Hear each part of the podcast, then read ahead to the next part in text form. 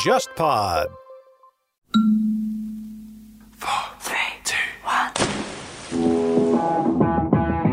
大家好，我是乐东，大家好，我是笑凯，欢迎来到海格力斯电台。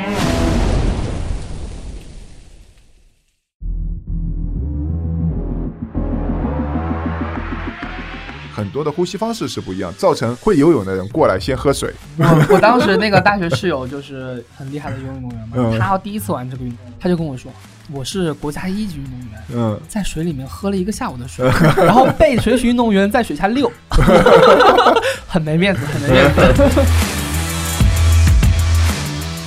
我们跟国外最大的区别就是我们的泳池费太贵了。他们一直问我们你们训练费是多少，我们帮他说出来的话，他们都认为是天文数字，不可想象。对，但说出来以后，他们说了一句话，我觉得说的挺有道理的。他说：“你们这么贵的费用的话，很难去发展这项运动。他们五块钱打一年。”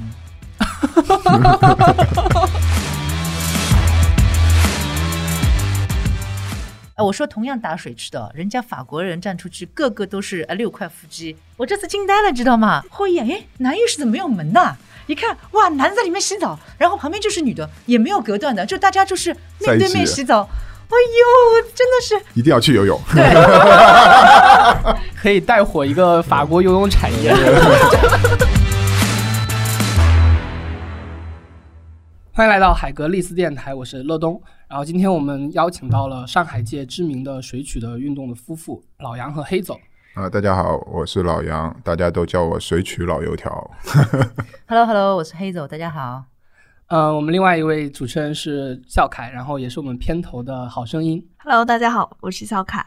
我们三个其实都是打水曲的，然后笑凯是一个没有参与过这个运动的。哎，我其实我特别想知道，笑凯，当你第一次听到水曲这个运动和看到这个视频的时候，当时什么感觉？我是因为我从来没有接触过这项运动嘛，然后昨天晚上算是恶补了一下，上了一下知乎啊、什么豆瓣什么的，去了解了一下这项运动，然后也看了相关的一些视频，我就觉得很神奇，那么多人，然后穿着面罩呃面罩是吧？对，然后还会有跟什么？是自由潜的装备。对对对对对，然后就在水下就是。呃，他们很形容的说是鱼抢食，对对对对对对对，然但是然后我在网上看到了一个，呃，就是对这项运动的形容，说是最绅士的一项运动，就是理论上没有身体接触的一项绅士运动。对对，理论上而已。对理论上骗你的，很很想知道实际是发生了一实些际是什么样啊不？绅士的行为吗？其实也没有不绅士的行为，任何运动都有冲撞的呀。他说是一个绅士运动，零接触的运动，零接触怎么可能去打球呢？呃，规则上的话可能说是避免接触或者怎么样的，但实际上的话会有很多的 接触。这个运动的全称叫水下曲棍球，就这个名字一说出来的话，大家都会觉得嗯 amazing，都没有听说过。是的，就可以简单的介绍一下这个运动的规则呀，然后遇到的装备啊，然后比赛它是怎么去分胜负。啊我觉得我形象的把大家介绍一下吧，因为我这次去欧洲，呃，也了解到这个运动的起源。我们这次过去的话，是我们叫我们的法国教练，大家都叫他法国老爷爷，开创起来，他就在玩这个运动。他在帮我们帮我们介绍这个运动的时候就很形象了。他说我最早玩的时候是背着气瓶，大家知道潜水是要背气瓶的，水费啊，背着气瓶下到水里面，然后大家都知道陆地上的曲棍球嘛，那个曲棍球是很长很长的。他说我们就拿着这根棍子，背着气瓶在下面去打球，真的就叫水下曲棍球了。呃，其实那个杂志上会有或者报纸上有一张老照片，对，就很神奇的，有点像在那个那个月球上。啊，我不知道邵凯第一次听到水下曲棍球的字面意思怎么理解的，因为我跟别人介绍的时候，水下曲棍球，别人给我第一回应是。有这么长的曲棍球吗？你们是站在泳池边，然后曲棍球 那个那个那个棒子在下面在下面找吗？人家人家说有这么长的曲棍球吗？只是第一次理解，大家都是这样理解的。我好像就还蛮自然的，就是理解成就是现在视频上看到的那种。但是我有一个疑问点，就是、嗯你们看得到就是那个球吗？哎，那个球的话，其实嗯还蛮好认的，它会做出一些比较特殊的颜色哦，啊，就是橙色啊，或者绿色啊，各种各样的颜色，就是让你人看得清那楚。池底大部分都是蓝色或白色的，其啊对实那个球还是挺耀眼的对，。因为我没有就是实际的去玩过这项运动，嗯，那个球球的质感应该就跟冰球很类似。对，但是不一定能看到。如果是近视的话，那你们是怎么解决这个问题？哎，人往人多地方游就行了呀。就是如果是第一次看这个视频或者运动的话，一定就是感觉是一堆球，不知道他们在抢什么。就像你抢食嘛，就是我会觉得，就是其他的比赛好像会比较有秩序一点，但是嗯我看你们的视频就感觉就一一一群人就是一在往一个地方冲或者怎么样怎么样。你看的那个视频是打的比较弱的吧？正常不应该是这样的。就是最早的时候就是这种情况，所以它为什么叫水下曲棍球？就是发展的时候就这样的。后来呢，就是大家为了整个比赛的话是会更有竞技性，因为你背着那么多东西，棍子那么长，你在下面能干什么呢？一群人游游一点距离的话，非常耗体力，也也没有什么竞技性可言。所以他们慢慢开创的就把气瓶去掉了，因为后面的话，我们都知道自由潜运动也开始普及了嘛，他们也可以用呼吸管下去呼吸了。然后应该是在一个很重要的时间节点的话，就是应该在澳大利亚，澳大利亚他们就把长棍子改成短棍子了，然后沿用到现在。所以最初的话还是就是像那个陆地上的那个曲就棍球就是用一样那个对对对陆地上的曲棍然后还有当中的话出来千奇百怪的球棍。那个时候我们在国外有一张图是介绍所有的球棍的发展历史的，千奇百怪的。但是发展到今天的话，就是非常有竞技性了。就已经其实发啊展了五六十年了。对对对，那水区刚刚说到规则了，大概的意思的话，就是我们说到有一根球棍嘛，嗯，就是除了这根球棍能碰到那个球，其他的所有的部位你是不允许碰那个球的，这个很简单了。呵呵哒。就实际上比赛的时候也会有人用手啊 或者怎对么样的。然后还有一个简单的就是球棍，你除了碰球的话，你是不能碰任何东西的。那那会有嗯就是专门的裁判也在水里面看。对对对对对，比赛当中的，话，一般的话就会有两个裁判吧，但是正式的比赛的话就会有三个裁判，因为我们这次在欧洲比赛的话，它基本上都是三个裁判了，制裁的非常严。但是大家都知道的，人去制裁一项运动的话啊，都会有疏漏点的裁判在水里面去观察，啊然后也会有路上的。啊、但是实际上，如果你看那个比赛的话，就是它会很混乱嘛，因为嗯人跟球会挡着，嗯，所以裁判有的时候也是看趋势，就像篮足球一样嘛，它很快的一个瞬间，其实有的时候裁判没有那么那么的精准，对对但是大概的话就是基本上可以保证。啊所以他要有三个裁判在不同的角度啊去看这个球。所以才会造成，就像我们介绍的时候，你说是一个绅士的运动，其实没有那么绅士，很多人都在抓裁判没有看到那一瞬间 去做一些不应该做的动作。嗯，实际上，水曲的对抗应该是特别特别激烈的。对对对，非常的激烈，因为它所有的装备都改进了以后的话，你的身体阻力小了，你的身体阻力一旦小的话，你的运动量各方面的力量就会增加了，所以的话对抗性就非常激烈了。那一般这样一场比赛下来就是多长时间？嗯，正规吧，正规的比赛的话，就是我们有小组赛和那个决赛的分别。那一般小组赛的话，就是十二分钟休息两分钟，然后再十二分钟整场比赛。那决赛的话就是十五三十五啊，但是我们这次到欧洲去打的时候就特别有意思，因为他们参加的球队实在太多了。他们这次女子比赛的话，大概有三百多人，整个场地里面。光女子就啊，300多人光女子就是三百多人了，所以他们把赛制全部改掉了，一场比赛就十分钟，他也不分上下半场，也没有暂停，打十分钟就换一个队伍进来，他就保证你能跟所有的队伍打，然后到了小组赛结束了以后，他才把比赛调为正规的比赛。这个运动在国内其实可能比赛的人两三百，差不多我们全国比赛也就这点人，对，然后在啊欧洲的话，或者说在那些啊。新新加坡呀，嗯，他们那边就是我们过去了以后，他们就那边的群众基础是非常好，他们很多小镇都有自己的俱乐部，然后大的城市有他们大的城市的俱乐部。它的所谓的一个大区的话，有可能就是我们一个城市吧，那就有几十个俱乐部。然后欧洲的国家的话，通行都比较方便，而且他那个比赛已经办了有七八年了，它是叫国际女子锦标赛。Hazel 是去有比赛的感觉怎么样呢？嗯我们之前还闹了个笑话，因为当时只是知道就是一个比赛一个有上下半场的嘛，然后打完十分钟以后，我就叭游到对半对岸去了，一看一看，我的队友怎么就上岸了？我不莫名其妙的游回来，我跟他们说怎么回事，他说结束了，哇，结束了，我想早知道就不替补了。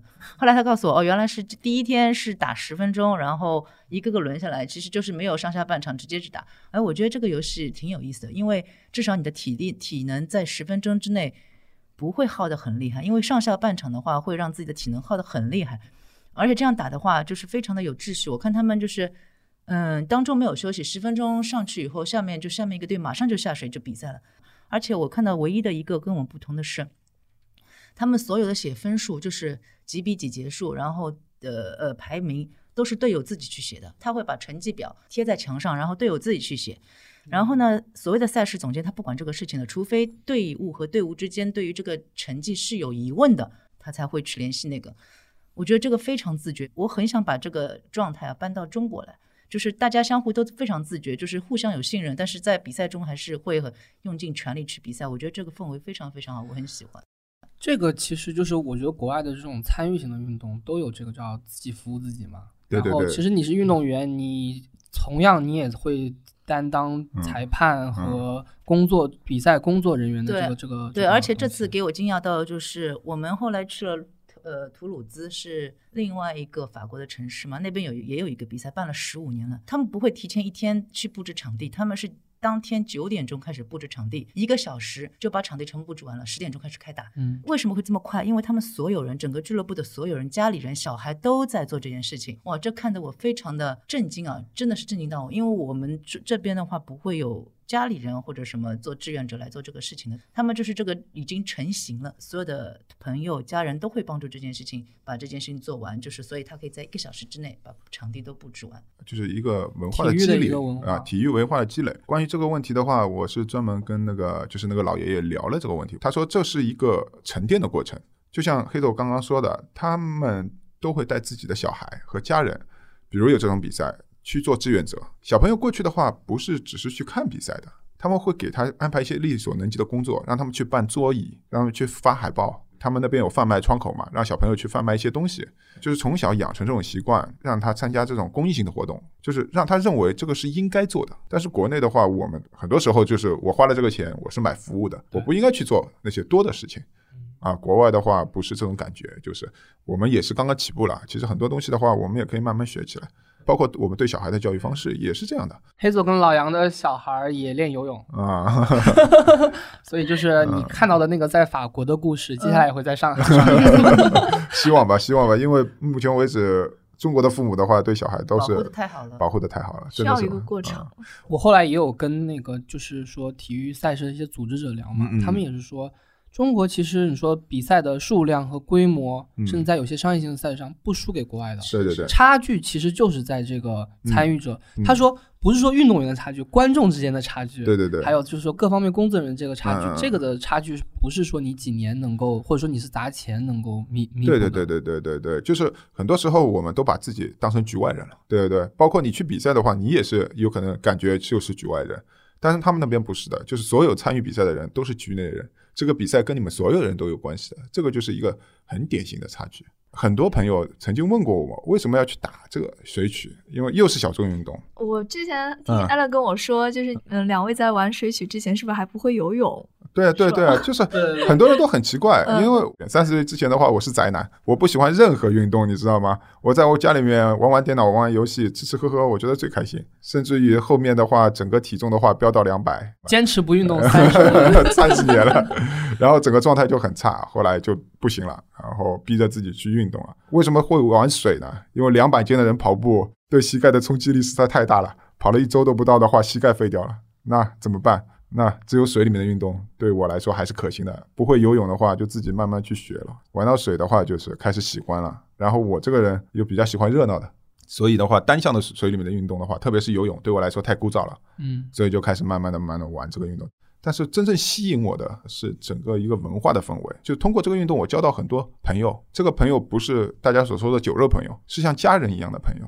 这次真的是让我感觉到，真的是有家人的感觉。因为我在欧洲了以后，所有我之前的朋友都发信息过来了，包括我后来去意大利了。之前就是老杨的收获是说收到后很多朋友，那个肯定的。但是我最大的收获，之前因为老杨也跟我也问过我，如果我不玩这个运动的话，我可能去不了这么多地方。以一种水池旅游去的话，我不可能去到欧洲、法国、意大利这种地方。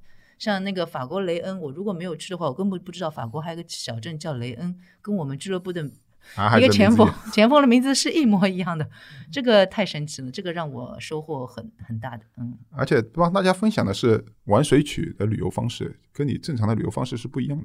是之前我也旅游，做攻略了，网上查了什么地方著名的景点我去了好吃好喝，啊，然后过去了以后，你其实发现那些都是中国人。对，如果你去的话，嗯肯定去米兰啊、嗯这种地方。对啊，其实我们打了球以后的话，就是很多时候我们去到当地的俱乐部，当地的人会让让我们去一些地方。那些地方的话，其实很多人都没有去过，他们会帮我们介绍。就像我是上海人，我不会帮我的朋友说你要到城隍庙去玩，我觉得那边不好玩。但是很多 很多国外的人就喜欢去城隍庙，就是你会发现其他人玩不到的地方，你都能玩得到。像我们这次过去的话，去意大利，其实意大利我们去的那个地方叫什么？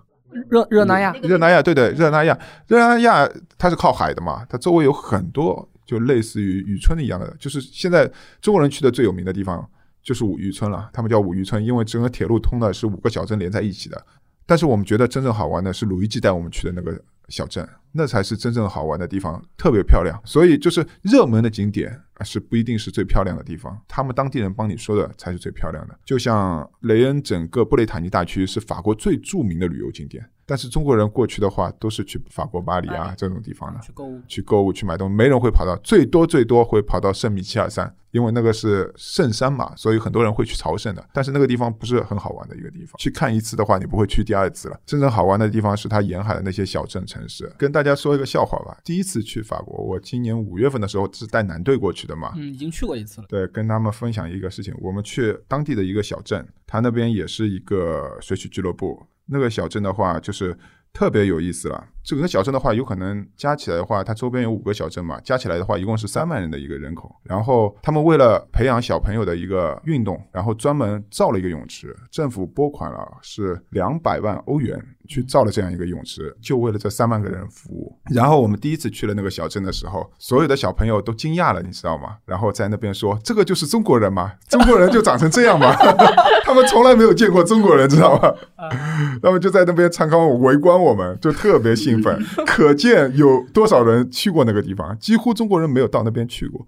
但是那是一个特别漂亮的小镇，人是非常少的，但是整个小镇入入口的地方就是一个很大的古堡，然后古堡下面就是有个很大的湖，特别漂亮。所以从雷恩开车出去一个小时左右的车程，周边都是一些很漂亮的地方，很值得玩。但是这种东西的话，你在我们现在所认知的一些旅游攻略上面你是看不到的。嗯，这个就是一个水曲的魅力。体育运动是西方国家的文化，在他们生活当中比重很大。嗯，对对对，然后我们参与这个运动，真正的融入了他们的生活。嗯，对啊，就是我们可以了解他们文化的整个趋势是怎么样的，你可以融入他们的生活，这个是很关键的。我们大部分出去旅游的话，就是走一圈就结束了。我们是在那边真正融入到他们的生活了，他们也把我们当朋友。因为我第一次去美国的时候，他们也是的，他们就很热情，他们就觉得，哎，中国人也在玩这个运动，很奇怪，啊、很奇怪。啊，有那么小众的一个中国人也在玩，他们就都会对你特别热情，你知道吗？他们也不在乎你的竞技水平在哪里的，他们就觉得，哎，这个运动已经铺了那么广了，他们就觉得很开心。哎，其实我有一种感觉，是因为全世界其实在这个运动也是很小众的，嗯，他们也很希望有更多的人对对对对，对来玩。嗯，因为我我当时玩这个运动有有一种感觉嘛，就是我们只要拿着这个球棍，带着这个装备下水了之后，它都是一样的。嗯，对，就是这样。而且这个中我们不需要语言，其实说实话，嗯很很多打球选手也不一定说他的外语那么好，或者说嗯你知道全世界有各种各样的语言，对对其实这个东西它不需要语言交流嘛。这个运动特别好玩的就是说队友之间会有个默契，就一个眼神我就知道你接下来要往哪边跑，我接下来要怎么传球。这种肢体的语言跟这种球技的这种交流是不需要语言的，就比如我的英文和各方面语言都比较差，是不需要，因为欧洲不需要说英语。出去了以后，大家的都不太好，看着法语，觉得眼睛是嘚啵嘚啵嘚啵嘚啵的。就法国人的英文也很差嘛，还有意大利更差。我的队长要帮我说一些什么东西，就很简单，他拿了三根球棍，然后拿了一个球，帮我比喻一下，哦，我就知道要跟我聊一些什么东西了。这个时候就不需要语言了，看一下就知道他希望你做一些什么东西。欧洲游历过程上有什么精彩好玩的事儿？其实我们的行程的话，就是想往南部走，然后从图鲁兹一直去到巴塞罗那啊，去到巴塞罗那。然后我们原先的计划是去西班牙的，我们很多队友都是先我们一步走了，因为我们是开车的，很多队友的话就是坐火车，他想坐火车就过去了，很多队友就先我们一步走了。然后的话，然后我们沿途看到有几个俱乐部的嘛，然后我们帮他联系，慢慢打球。这个比赛你们在欧洲打了两个系列赛，呃，哎，说到这个比赛的话就很滑稽了。我们是有计划的话，就是参加女子比赛啊。然后大家都知道疫情发生了，然后我们就展开了一个在欧洲的水曲流浪行程。我们也就是看到国内疫情还蛮严重的嘛，就是很多朋友和家人的话都劝我们先不要回去，等疫情稳定点再回去。我们的签证就三十天嘛，所以我们是待满三十天以后才回来的。对我来说的话，整个行程的话虽然是意料之外的，但是对我来说是相当精彩的一个行程，很开心啊！各种预料不到的事情都发生了，有开心和不开心。真的有点人在囧途的感觉。分享一下呀。打球不谈了，就是唯一我觉得最好的是热巧，热巧克力，哇，跟中国完全不一样，特别浓是吧？对呀，怎么会像？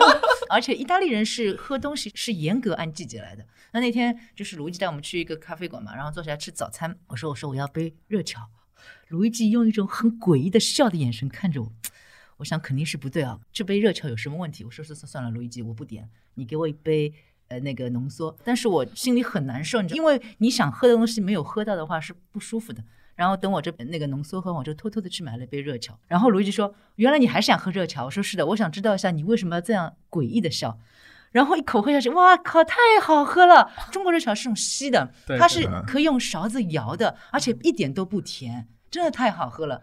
然后我就问卢易吉了：“我说我为什么我点热巧的时候你是这种笑？”他说：“热巧只是在下雪的时候意大利才喝，如果不下雪，意大利人是不会喝热巧的。”我说：“哦，原来是这样子。”我说我们不管的，我就要喝。之前去过一次意大利吗，也是夏天的时候点了一杯热巧。完蛋了，你要被人瞧不起了，知道吗？然后你知道，我感觉我后面有个行为更让人瞧不起。我我就说这个太浓，能不能加点水？然后，然后我我我加了一次嘛，我感觉还是太浓了。加了三次，我感觉这个味道才是我心目中的热巧。你不懂，你不懂，这个真的很好喝。回来我找不到了，找不到。嗯，我就所以在意大利的时候，我每天喝两杯，嗯，真的太好喝了。但是唯一一点感觉不好的话，就是意大利。后来我们在五渔村租房子，一直租不到。就你们没有住酒店当时？呃，我们一般的话就是住住呃住民宿，住民民宿。但是那边的民宿的话，都是你要让房东确认了以后，他才能让你入住的。正好在疫情期间嘛，然后我们备注的话都是从中国来的嘛，所以。我那天借房子的话，借到最后我火大了，就是各种理由，拒绝了四次，四五次，就是每天都是有这种概率被拒绝四五次以上。然后有一天的话，就是我们都说了，你我们要去投诉你，因为我们发现这个房子的话，他说他没有办法借给你。然后过了一会儿，他他下架了，然后过了一个小时他又上了，嗯啊，他说明他就是不想借给你啊。所以后来我们说我们要去投诉，后来他才把房子借给到我们的。明白。好的，那我们讲回国内水曲。好的啊，可以。老杨是进入了国家队，然后备战那个今年的澳洲的世锦赛。对对对，这这也是中国是第一次官方组队去参加世锦赛。对我们其实一直想去，但是你也知道，去参加世锦赛的话，你必须要国家队。国家队的话，你就需要国家证明嘛。啊，这次好在的话，体育总局也愿意帮我们去敲这个章，做一这样一个组织者，所以还是蛮有幸的，在还能打球的年，可以代表中国去参加这个比赛，很羡慕。啊，乐东很羡慕，因为我也报了精英组啊，人手人不够，不够对吧？我们刚刚还在聊了对一些规则的误解嘛。啊，所以才会造成这样的一个情况的，但没关系，总会有机会的嘛。它是有什么硬性要求？没有，它的硬性要求就是精英组的话，对它都是有一个最低年龄的要求。就是它是分一个，就是说那个专业的一个组和一个就是说年龄稍微大一点的，一个叫大师组，一个精英。但是原则上的话，你三十五岁以上的人也可以参加精英组。对对对对对。有可能国家对这个东西有误解，他认为三十五岁以上的话就不能打精英组，只能参加 master，所以造成他们的精英组人数不够嘛，所以他们没有。其实国外有些五十岁的也在打 elite。对对，就只要你打得好，然后你的身体可以符合这么强的那个，你可以打精英的，它没有限制，没有上限的限制。所以现在就是有为这个比赛专门做一些准备嘛？啊，其实 说到伤心处了，哪里现在游泳池给你做准备？其实是这样的，我跟他的话是从去年吧，一九年的话六月份的时候，我们就在做一些系统化的训练了。其实任何运动的话，体能为先嘛，所以的话，我们会每周花五到六天的时间做很多水里的体能训练。然后好在那个时候，新加坡队正在备战那个 Sea Game，就是东南亚运动会，所以我们基本上我们的体能训练的起步是跟他们在一起的。他们在做体能训练的时候，我们是按照他们的计划一直在做嘛。然后我们的体能训练一直维持到去法国之前。然后现在的话，受到疫情的问题，我们是没有办法做水里面的体能训练了。但是我们一直在做路上的，但是。路上的体能训练的话，其实跟水里面的体能训练要差很多，嗯，要差很多。我想知道究竟差在哪儿？一般你们会做哪一些？嗯，其实很简单，就乐东知道，在水里面运用到的肌肉，你在陆地上有时候是用不到的。肌肉的发力感觉是完全不一样的，你要锻炼的部位也是不一样的。嗯啊，嗯，一个很简单的说法吧，它是一个阻力是恒定的。嗯嗯，然后像我们在陆地的话，我们发力的方式的话，它是那种比较爆发性的。对对对。然后像是在水中的话，像风阻跟水阻的话，它是很特殊的一种阻力，两完全不一样。然后你用到的肌肉带的肌肉也不一样。你在陆地上很多运动的话，你是带不到水里面你要用的肌肉的啊，就是完全感觉不一样。然后很多的憋气的训练的话，你没有办法在陆地上，其实可以，但是的话很难去做到这些。就是陆地上是辅助，它不能代替。嗯，就是很简单的，有可能你三次的陆上运动才能等于一次的水里面的体能训练。所以的话，对我们来说还是打击蛮大的。不是有队友发朋友圈吗？说一个月没下水，干死了。我我发的，我发。其实我们后来的计划，我们准备从欧洲回来的时候，到像其他国家去的，但是后来发现好像没有一个国家能接纳我，除了泰国。那时候后来看看泰国的话，也没有什么俱乐部，所以后来我们还是选择回国的。现在就是说，中国这个水曲在世界上的水平是一个怎么样的呢？我们是一个学员，要不停的出去学。哎，你这次七月份就能知道我们的总体中国队的 水平在世界上是怎么样？们我们整体水平是差的，很现实的说，我们整体的水平上，因为我们发展的历史放在那边。我们中国什么时候开始打的？最早的话，应该是上海是成立最早的吧？我们一五年成立的。一五年，对成都的话，他们说比我们早早一点。成都早过我们一年，啊，早过一年，那就是最早就是一四年了，五六年的历史。开始打是年轻，但是打的人已经不年轻了。那我们国内一共有多少人在玩这项运动？然后整个就世界上所有规模中国的话，现在我们上次做过一个统计，嗯就是已经在名录里面在玩的话，有可能有七八百人吧。但是你上次我们湛江比赛的话，也就是两三百人。就参与过的和现在强参与的人，对啊经常参与的人，还这个对这个啊差距还是有，还是有很大的。其实国内大部分人的心态就是来玩玩的，嗯玩玩。他本身有很多兴趣爱好，他有可能放在这个运动上面的比重不是很大，他只是玩。然后对我们来说的话，我们是把这个运动就是当成一个正规的运动在玩。我们有系统化的训练，这个就是大家的心态会不一样。我们是要求我们打得更好，所以作为俱乐部的话，就要平衡这两者的关系。最早的话，我们俱乐部是一个新加坡人和一个哥伦比亚人在上海创办的，他们本来在国外就是在打球的，然后就开始玩了。最早的话，基本上都是一帮老外在玩，所以我去的时候的话，俱乐部的话基本上都是外国人啊，基本上都是外国人，很少有中国面孔。然后跟我同一批新来的那几个中国人的话，现在也没人，应该是没人在玩了，也差不多没人在玩了啊。啊，然后现在的话，乐东现在一直参加参加我们的训练嘛，现在国外的人反而少了，国内的人开始多了，大家都慢慢的参与进来了。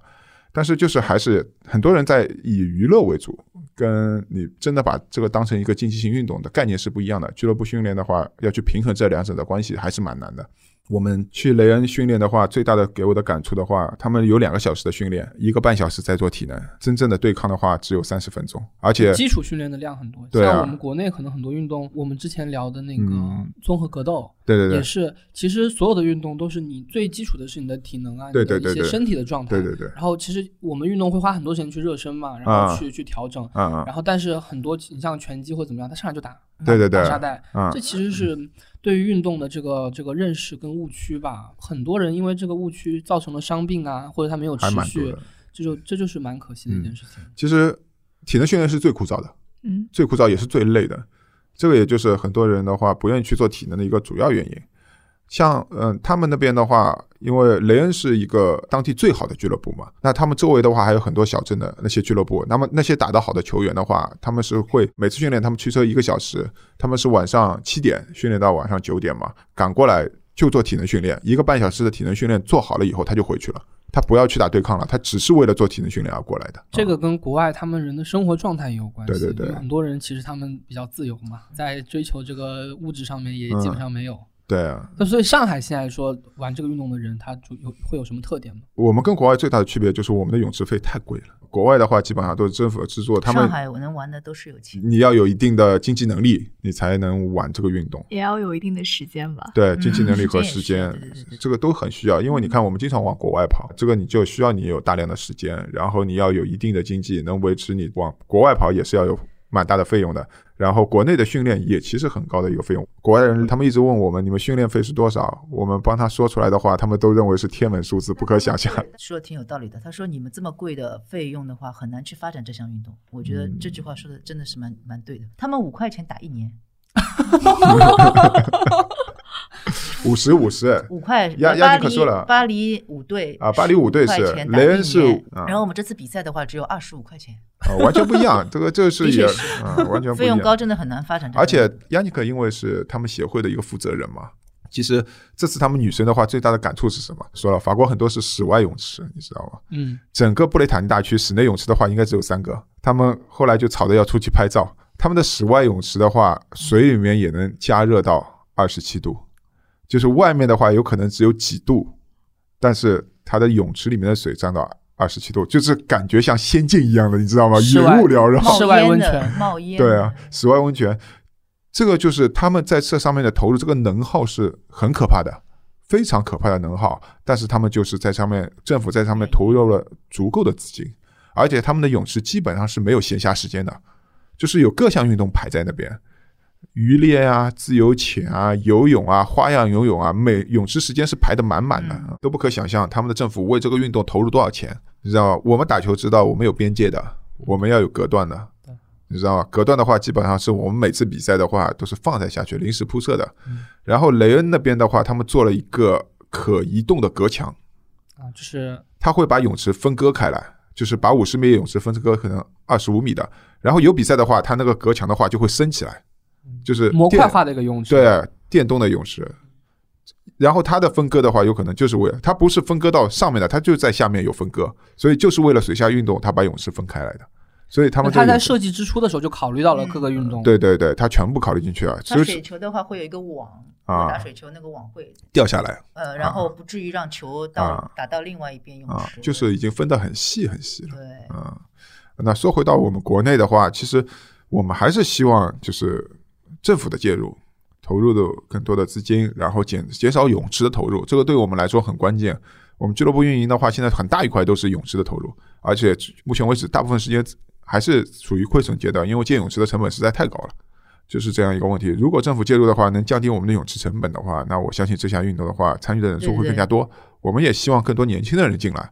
曾经给我们队员做过账，我们每周两次训练，每次训练的话是一百八十八人民币，然后基本上每次投入的话，你基本上是要在两百五十到三百元人民币了。然后还有啊装备，装备折旧，坏了以后还蛮新的。你嗯，想对，你你还要你要打得更好的话，你要参加一些国外的集训和国外的比赛，呃，这个成本就是很高了。机票什么酒店啊，什么都嗯很厉害。其实我感觉就是像国内这种呃小众运动或者这种参与性很强的运动啊，有一嗯个很明显的特征啊，因为我我自己玩的运动蛮多的嘛，嗯像就像铁三一样。就水曲跟铁三它都有个特点，就是铁三还大众一点，嗯，就是家庭式的，就嗯你知道，就上海水曲俱乐部里面有四对夫妇吧，哎，说到那个家庭式的，我们这次去雷恩的话，他们那个兄弟姐妹四个人都在玩水曲都在玩水曲，弟弟的话是雷雷恩队队长，也是他们国家队的队长哎呦，真啊帅！啊！黑豆看到他啊，都馋了，你知道，看到他太帅了，法国人都大胡子，法国的男的真的是，嗯哎，我说同样打水池的，人家法国人站出去，个个都是哎六块腹肌，老杨在水曲里面身材还算可以？的，帮他们没哦，在他们比比赛 out 了 out 了。啊，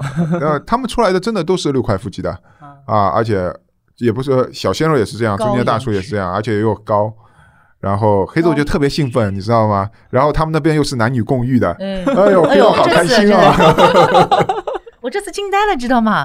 先走过去找自己的女的浴室嘛，后一眼，哎，男浴室怎么没有门呐？一看，哇，男的在里面洗澡，然后旁边就是女的，也没有隔断的，就大家就是面对面洗澡。哎呦，真的是，哎，就就是非常的兴奋，然后你会就是我我是一个比较开放的人，对于这种方面我就不忌讳的，从来不忌讳的。但是这样子面对面洗澡，我还真的是偷偷的才能看到，真的是哎呦，哎身材好的情况下，你看他在洗澡，你是多么养眼啊！我告诉你 道德欣我我一直以为只有雷恩是这样的，然后是所有的法国俱乐部勇士都是都这样的这样的啊。然后我跟我朋友介绍，你们去法国一定要去游泳。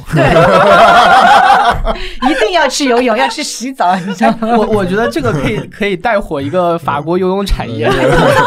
怎么这么奇怪啊？这怎么怎么可以这样子啊？然后女的也是在这样子呃洗澡就大家，穿男的也在着泳衣嘛，嗯大家都没有，我就一直在看。哦呦，啊，就是完全不一样。你出去看看的话，其实就看到不一样的细节，所以。所以还是不一样。所以跑回我们跑有点跑题了，我们要把它拉回来。就说到中国水曲的发展的话，就是呃，我们说了泳池的利用的话，是对我们这个运动的话最大的一个限制。各个地方都是存在这个情况，因为乐东之前是从北京过来的，其实我知道北京的泳池也是一个大问题啊。嗯，我觉得其实还是利用效率的问题啊。其实国内的游泳池不少，对对对对对对，你知道国内像中像东方体育中心啊，或者像这样的泳池，这样很高级了，在国啊，外的话。对对对，因为我们的游泳池都是按照全运会、世锦赛、对对对对。奥运会去建的嗯，这种规格的游泳池在法国可能就一两个，对对对对，但是他们可能那种小的游泳池啊，嗯。那种社区型的、参与型的游泳池嗯池很多。就我们国家也不少，我们学校里面、单位里面其实也有游泳池的，嗯，但是呢，我们有很多游泳池，就是它其实那个效率没有说没有说没有这么高。嗯，其实还是对我们这个运动不了解吧，啊、还是怕有受伤的情况发生，有危险性啊，然后就不容易借到这样的泳池。其实国内的泳池确实蛮多，嗯，但是后来现在玩多了，我觉得对泳池的要求可能我们设的太高了，一定要一米八，嗯，然后什么什么。其实我这次在马赛打的时候，他们这个泳池是零点八米到三米二，嘛、就是一个大斜坡，就这样打打，就这样人打人家也是这样。打过来的。所以就是呃，场地，场地是一个很关键的问题。如果能解决好场地的话，我想这个运动的话，在中国普及率会非常高的，因为确实是还是一个非常有意思的运动啊。然后我们国内的人接受新兴事物的能力也是非常强的啊，所以上海现在也是面临了这样一个情况，所以造成啊费用高的话，很多人都没有办法一直坚持训练啊，坚持训练就是一个很大的问题。呃，然后的话，呃，其实那个就上海就威龙水下曲棍球俱乐部还是嗯、做了很多普及相关的工作的，就有些新人课啊什么的。嗯，对，我们会呃每个月呃去开新人班，然后招一些队员进来，然后给他们做系统化的教学。我们的教学的话，基本上是一个教练对三到四个人的啊，就这样。然后的话，我们本来是今年准备搞一些青少年的培训的，但是现在疫情阶段嘛，这些呃计划的话，到目前为止搁置。我们也很期待泳池尽快的开，能让这些快速的实现啊，然后让一些小朋友能参与进来，能扶持到我们的话，我们申请了一个民飞的俱乐部，啊，民营飞起、呃民飞民啊民飞 NGO 其实就是对对对对对对对。然后这样的话，那现在目前为止，我们的场地应该是上海最一流的了啊，东体东方体育中心帮九十集团合作的，还有一个是静安体育游泳馆，这两个静安场健身中心。对啊，这两个这两个是上海最好的场地了，我们尽量是把硬件设施做到最好嘛。然后的话，现在目前为止我们有新人班，新人班黑豆我们每期的费用是多少？因为黑豆是专门搞招生的，我自己都忘了一千八啊，一千八。四节课，每次两个小时。过了新人班以后的话，你就可以过来跟我们，因为还是有一些新人的嘛。那我们会把新人组织起来一起对抗，因为你帮老人对抗的话，有可能的话，你的整体竞技水平会跟不上，然后的话，你心里面会有落差，会造成你不愿意再继续玩。然后新人班结束以后的话，我们会把一些新的队员组织在一起，让他们去打一些对抗，也会有教练跟着的。因为之前的话我是新人班教练，现在的话我是俱乐部教练，所以的话新人班的话我们是有专门的教练去看着他们的。然后出了新人班以后，我会去关注那些刚刚从新人班出来的一些新学员，然后去指导他们去做一些训日常的训练。因为我们的训练计划正常的话是三个小时嘛，周末是三个小时，周中是两个小时。一开始的话，我们会做一些热身，然后会做一些技巧型的练习，我们会留四十分钟左右，一个小时左右做一些对抗。然后做对抗的时候，我们就会把新人和老队员分开来，啊，这样的话会让新人更有参与感，啊，我我比赛有个小技巧，嗯就是我是前锋嘛，嗯嗯我一定会在后卫下水之后再下水。假设我们同样是五十秒嘛，嗯那我晚他五秒下去，他就会在我还有五秒的时候把球给丢了或者传了出球，嗯我那个时候再再进攻。但是希望是你其实之前就在下面，对，没有因为因为我教练的希望是永远你在下面，不要上来，你帮我死都死在下面。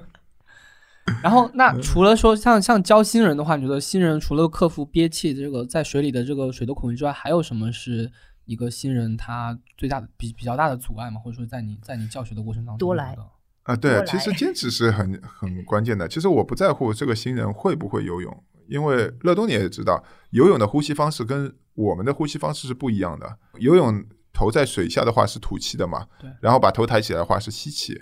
我们呢是在下面的时候，你是不能做任何吐气和吸气的动作的。上来以后是先吐气再吸气，所以很多的呼吸方式是不一样，造成很多会游泳的人过来先喝水，我我当时那个大学室友就是很很厉害的游泳运动员嘛，嗯他第一次玩这个运动，嗯当时是翘臀他们带他在杭州，嗯他就跟我说，我我是国家一级运动员，嗯，在水里面喝了一个下午的水，然后被水曲运动员在水下溜，很没面子，很没面子。对啊，就是这样，就呼吸方式是不一样的，所以不要认为游泳运动员有多大优势，他们肯定有优势，他们的打腿啊、速度啊肯定是快的，但是你没有落后多少。其实过来的话，我们还是要重新教的。游泳运动员要克服那个呼吸方式，也要几节课了，没有那么快的。就其实很多人会觉得啊，我会这个运动之前，我得先学会游泳吧。嗯但其实这个也有人会这样问我的。呃，对啊，没有没有，像他又是一个很好的例子，我觉得是没有判哎，太大就是必要。一张白纸是真的蛮好学的，就是我我真的不会游泳，所以我不知道怎么呼吸，所以我就知道上来必须要吐掉气，因为你下去了以后，你的呼吸管里充满了水，你必须上来是吐掉，把把嗯。呼吸管水吐掉，你才能硬，才能呼吸，不然你就喝的就是水。我教到现在啊，就是嗯。一张白纸是最好教的，那除非你有很大的天赋，但是会游泳对水区帮助是但是最大的一个问题就是你不能怕水。嗯，你怕水，我是没有办法克服教的。心理的那对对对对对对你不能怕水。就是也有学员来了之后不敢下水的吗？对，有怕水怕水，有有怕水的，有怕水。四节课下下来还没有学会，因为他怕水，嗯他不知道在水里应该怎么，因为你要在水里面，最好的就是一个放松的状态。我要你放松，你的肌肉都是放松的，那我可以慢慢的去调你，嗯去教你。但你整个肌肉都是很紧张的话，我没有办法教你的。就玩水曲的，像我们那些群里面，很多人就一半以上吧，会把嗯自己的头像弄成是水曲的。嗯，还有就是说嗯各各种照片什么的，嗯然后在水里面的照片也特别好看。对啊，特别好看。你穿着泳衣在水里面，有人帮你拍照，就像美人鱼一样的。说说谎话 对啊，跟自由潜的美感度还是不太一样。嗯，这个还有点力量跟速度感，像自由潜的话就觉完全的是柔美。对，完全是柔美，就感觉不一样啊、而且就是你能下去的话，很多人就是没有想过这辈子可以这样去玩一个水下运动，但是他可以通过很短的时间能完成这一件事的话，对他来说是很不容易的。嗯，你刚刚说新人班只有四节课的时候，我还在想，就是四节课真的上完之后就可以马上上手啊？可以，可以就是我基本上教的学生都可以，我可以保证你能下去，能做一些基本的动作，以后可以打球，可以推着球走。然后之后你要上升的话，就靠你的坚持了，因为呃，从入门到能打球是一个很短的过程，很简单的，但是你要从能打球到打得好，差很多。概念就是你跑步跑五公里可以，但是你要跑全马的话，那个当中要付出很多很嗯多。也有点像，就是说你跑，你是要先学跑步，然后你再打篮球这种嗯感觉。啊，对对对对对，这个还是因为你你会在水下了以后的话，你就要学控球嗯和去看找你的队友，这个是很关键的。就像本来只是下水的话是一个人的事情，你要把它变成六个人的游戏就不一样了。哦水区是六六打六的，对，但是也有三打三，也有三打三。嗯六个人的游戏，你要找配合，你要知道你什么时候应该下，你的球应该传给谁。这个就是需要你把注意力从水球上面移开，去看你周围的环境了，嗯这个难度就会增加了，要花很多时间的。就像我们都看过《灌篮高手》，樱木花道练运球的话，练了很长时间了啊。这个这个就是你要练控球的话，要练很长时间，这个是一个竞技的过程。我觉得这也是这个集体运动或者说这个这种同场竞技的这种对抗运动的魅力。对对对，它不像是嗯跑步啊，或者是像单纯的游泳，它是嗯其实是在自己跟自己玩的。对啊，但是你对抗的话，你就发现，哎，每个人会有成长，会有变化。你会随着你的对手有一些变化。嗯，就讲话，其实很多运动，像铁三什么的，他队员跟队员之间其实关系是比较清楚的，啊，没有什么太多的来往。但像水曲的话，里面的人跟人之间就会有很多的故事。对，很密切了，大家关系就是有时候就像家人一样的，就像在水里面我使个眼神，你就要知道我想干什么了大家互相就会有一种默契。啊嗯啊！而且我之前帮他们说的很有意思的一句话就是，我们到水下的话都是戴面镜、拿呼吸管的嘛。其实你在水下的话，就像我们戴着口罩，你很难辨认别人的。但是我们要打一场比赛，你要知道队友在两个回合，其实基本上在三到五分钟之内，你要把对方所有的人都要认出来，你要做到把对方所有人认出来，而且这些人的话打什么位置，你要快速知道。你要遇到这个人的话，就知道他是哪哪个位置的人，这个就需要你有很强的观察力了。就是你要从他的身体的一些细节上面去认识到这个人，也是一种艺术，很有意思的。这个啊，你要通过就很多人通过认他的呼吸管，通过他面面镜颜色，认他体型，是我是这样认的，啊都是这样的。因为你要知道他不在这个位置上了，你要就知道这个地方是有一个洞了，你就可以展开进攻了。啊、这个还是蛮关键的一个东西，所以它的魅力就在这里。它既是一个高速对抗的运动，又是一个团队运动，又是技术含量很高的一个运动。我们下午聊了这么久，小凯有没有对这个运动充满好奇，想去感受一下？有啊，他刚刚说的那番就已经让我也很想有这个冲动了。小凯，对于你新人来说的话，你看又是个运动，又可以让你展开神奇的旅行，跟别人就是结交了好朋友呃是吧不一样的旅行，然后可以体验各地的美食，还能看到六块腹肌的帅还能哥，让你男女共浴，这还不够吸引你吗？蛮好的，就是嗯，现在大城市急需的一项运动。呃，今天聊天很很开心，然后内容非常的丰富，就基本上知道了，就只要进入这个水曲圈，该有的都会有的。好的，那谢谢大家，再见。拜拜拜拜拜拜拜拜。